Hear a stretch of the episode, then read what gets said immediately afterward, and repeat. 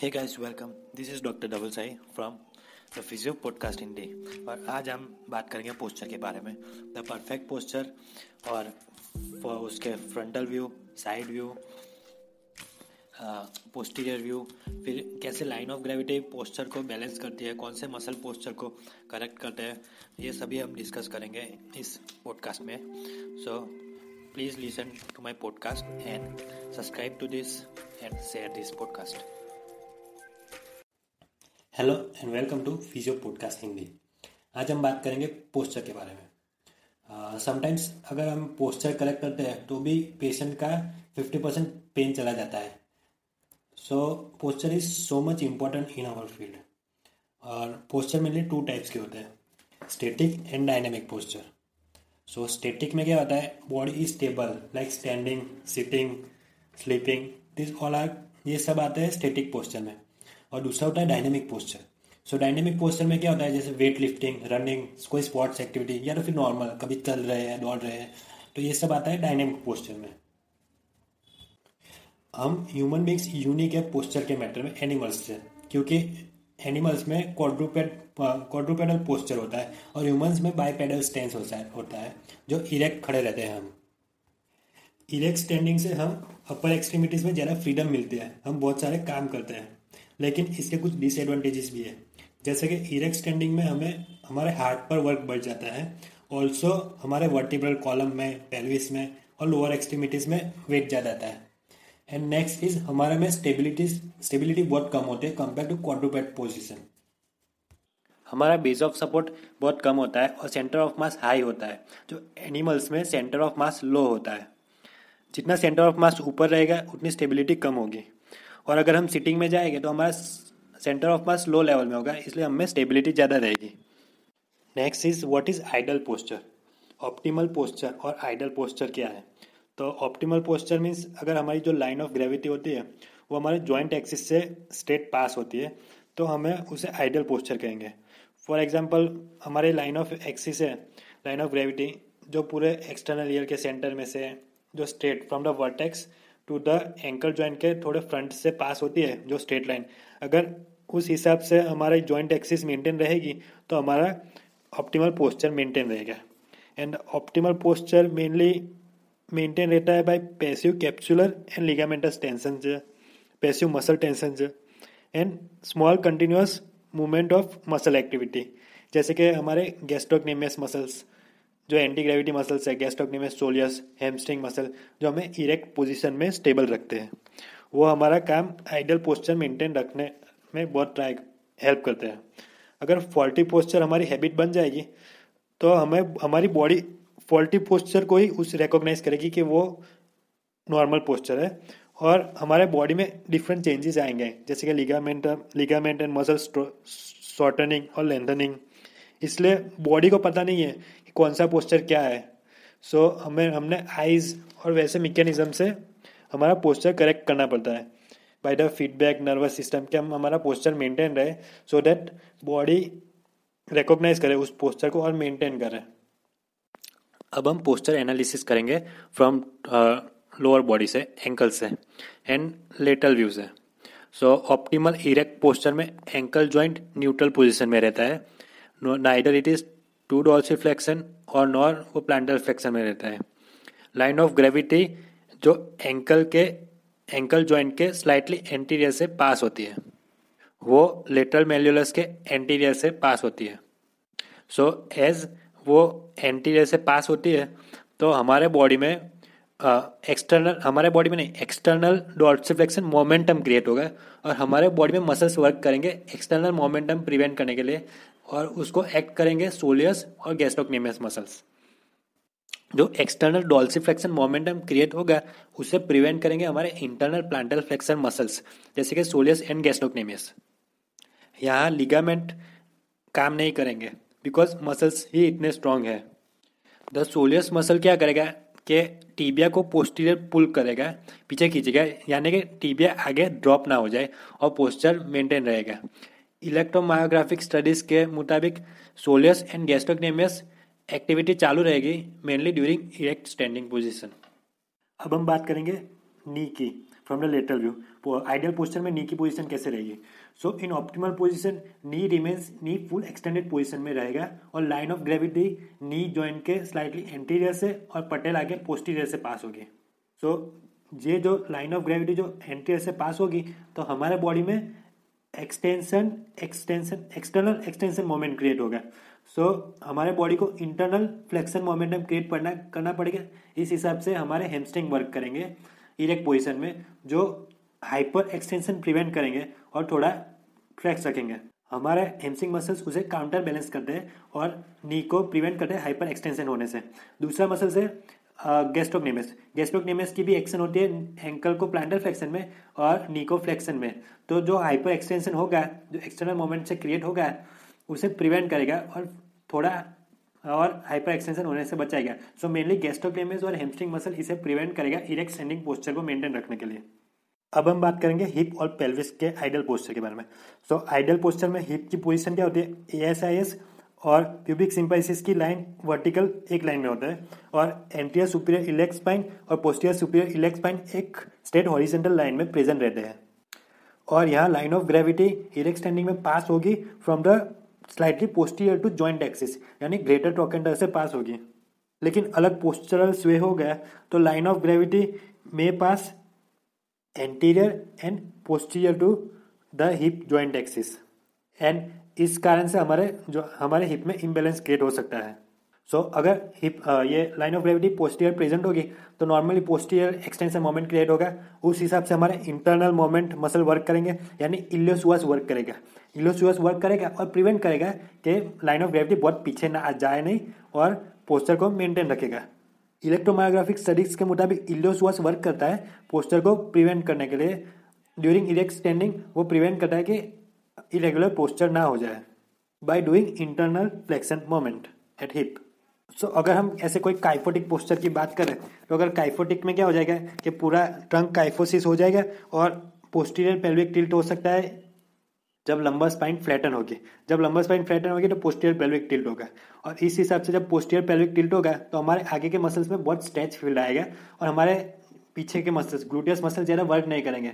इस हिसाब से हमारे ग्लूटियस मसल्स वीक हो जाएँगे। ऑल्सो हमारे लिगामेंट के आगे के पार्ट में एंटीरियर पार्ट में बहुत सारा टेंशन क्रिएट होगा। एंड वर्टिब्रल कॉलम में तो वर्टिब्रल कॉलम में सबसे पहले लाइन ऑफ़ ग्रेविटी देखेंगे तो वो एल्फाई से पास होगी। एल्फाई से वो लाइन ऑफ़ ग्रेविटी पास होगी फिर uh, जो लंबा स्पाइन होगी उसके उसके पीछे से लाइन ऑफ़ ग्रेविटी पास होगी और जो थोरेसिक स्पाइन होगी उसके आगे से।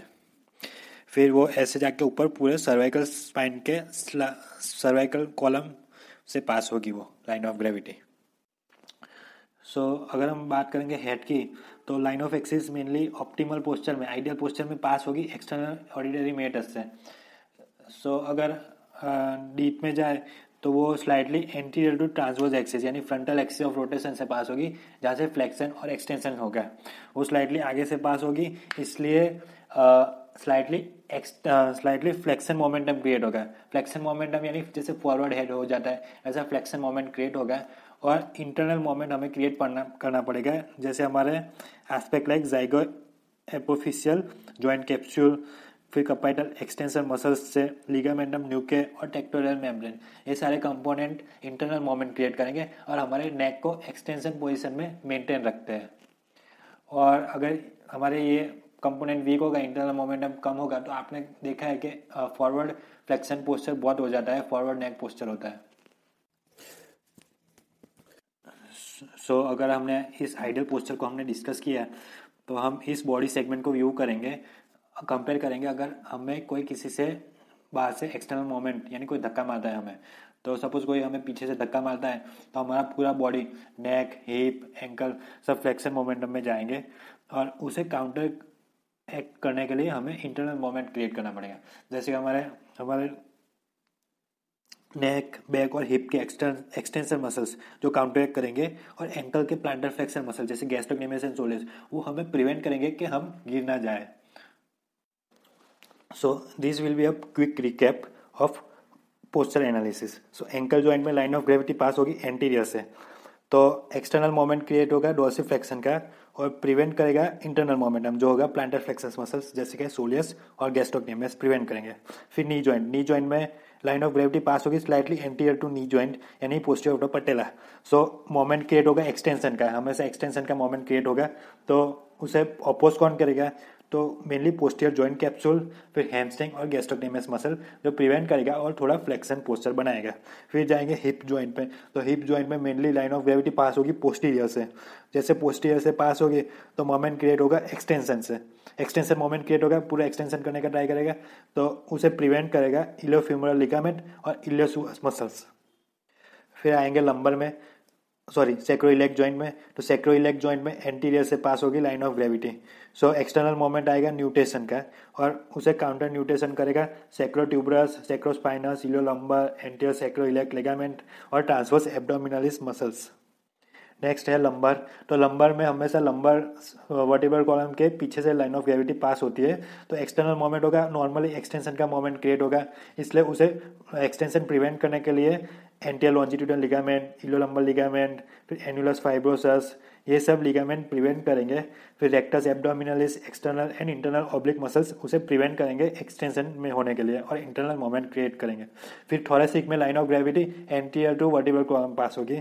इसलिए फ्लेक्शन एक्सटर्नल मोमेंट क्रिएट होगा और उसे प्रिवेंट करने के लिए लिगामेंट एक्टिवेट होंगे, जैसे कि posterior longitudinal ligament supraspinatus interspinous ligaments zygapophyseal zygapophyseal joint capsule and posterior annulus fibrosus fibres और मसल्स एक्टिवेट होंगे, जैसे कि spinalis thoracis semispinalis thoracis thoracis longissimus iliocostalis thoracis ligamentum flavum फिर सर्वाइकल में तो सर्वाइकल में लाइन ऑफ़ ग्रेविटी पास होगी posterior से।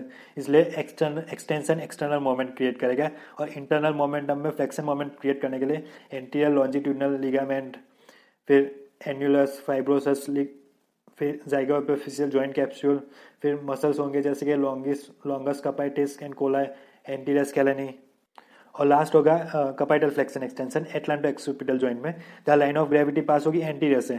इसलिए फॉरवर्ड नेक जैसा फ्लेक्शन एक्सटर्नल मूवमेंट क्रिएट होगा और उसे प्रिवेंट करेगा लिगामेंटम न्यूके फिर tectorial membrane atlanto axial and posterior atlanto occipital membranes फिर मसल्स जैसे rectus capitis posterior major and minor semispinalis capitis and cervicis splenius capitis and cervicis inferior and superior oblique muscles जैसे muscles so अब हम बात करेंगे posture uh, analysis की from the anterior aspect so frontal view में हम posture को कैसे देखेंगे? So starting from the head so head में लाइन ऑफ़ ग्रेविटी पास होगी from the mid line of the forehead nose and chin पूरे centre से पास होनी चाहिए और आई एंड ईयर एक लेवल में होने चाहिए। फिर आएगा नेक तो नेक में दो क्लेविकल होंगे और शोल्डर सो शोल्डर और नेक एक लेवल में रहना चाहिए। दोनों सिमेट्रिक लेवल में रहना चाहिए। So third is chest so chest में line of gravity xiphoid process के सेंटर से पास होगी और रिप्स दोनों की बोथ साइड सिमेट्रिकल रहनी चाहिए। फिर आएगा एब्डोमिन में। तो एब्डोमिन में वो पूरे अम्लिकस यानी नेवल से पास होगी और राइट और लेफ़्ट वेस्ट एंगल सिमेट्रिकल रहना चाहिए। फिर आएगा हिप्स और पेल्विस तो line of gravity equidistance pubic symphysis से पास होगी और दोनों साइड इक्वी डिस्टेंस रहना चाहिए। फ्रॉम राइट और left anterior superior iliac spine दोनों इक्वी डिस्टेंस होना चाहिए और दोनों का लेवल सेम रहना चाहिए। फिर आएगा नी सो so, नी में इक्वी डिस्टेंस पास होना चाहिए मीडियल फिमोरल कॉन्डाइल्स के बीच में से। और दोनों पटेला फॉरवर्ड फेसिंग रहने चाहिए और सिमेट्रिक रहना चाहिए। फिर आएगा एंकल एंड फिट तो लाइन ऑफ़ ग्रेविटी एंकल से इक्वी डिस्टेंस पास होगी फ्रॉम द मीडियल मेल्यूलस से। और वो दोनों मेल्यूलाई सिमेट्रिकल रहना चाहिए फिट पैरेलल होना चाहिए टोस कर्ड नहीं होने चाहिए ओवरलैपिंग नहीं होने चाहिए, एक बाजू डेविएट नहीं होने चाहिए। अब हम बात करेंगे आइडियल पोस्टर के बारे में from the posterior view so looking from the head so line of gravity pass होगी from the middle of the head head straight रहना चाहिए there should be no tilting और angle between shoulder and neck equal रहना चाहिए। फिर next आएगा arms तो arms should hang naturally by side और वो फेसिंग साइड में रहना चाहिए पीछे फेस नहीं करना चाहिए। फिर आएगा शोल्डर और बैक तो वो वर्टिबल कॉलम से स्ट्रेट पास होगी लाइन ऑफ़ ग्रेविटी और दोनों सिमेट्रिकल हाफ्स में बॉडी को डिवाइड करेगी. फिर स्केपुला फ्लेट रहना चाहिए और दोनों तरफ़ से स्केपुला का डिस्टेंस इक्वल रहना चाहिए. और दोनों का डिस्टेंस मेनली बीच में फोर इंच अबाउट और इक्वल्स टू रहना चाहिए एडल्ट में. फिर आएगा हिप और पेल्विस में. तो हिप और पेल्विस में line of gravity gluteal cleft के बीच में से पास होगी और दोनों पोस्टियर सुपीरियर इलेक्स स्पाइन के इक्वी डिस्टेंस रहना चाहिए। और जो हॉरिजेंटल लाइन होगी, जो ग्लूटियल क्लेफ की ग्लूटियल फोल्ड की, वो स्ट्रेट रहनी चाहिए और सिमेट्रिकल रहना चाहिए। फिर आएगा नीस की। तो pass it passes between knees equidistance from the middle joint aspect दोनों का इक्वल डिस्टेंस रहना चाहिए और देखना चाहिए कि नीज लेवल में है या नहीं। फिर आएगा एंकल में। तो मिडल मेलुलस दोनों इक्वी डिस्टेंस रहना चाहिए और हील हील कॉड यानी हील थोड़ा वार्गस या वायरस नहीं है, वो हमें चेक करना चाहिए। वैसे ही नी में भी वायरस वार्गस हमें चेक करना चाहिए। Thank you for listening to physio podcast Hindi ऐसे ही और पॉडकास्ट सुनने के लिए प्लीज़ फॉलो करें मेरे पॉडकास्ट को physio podcast Hindi and stay update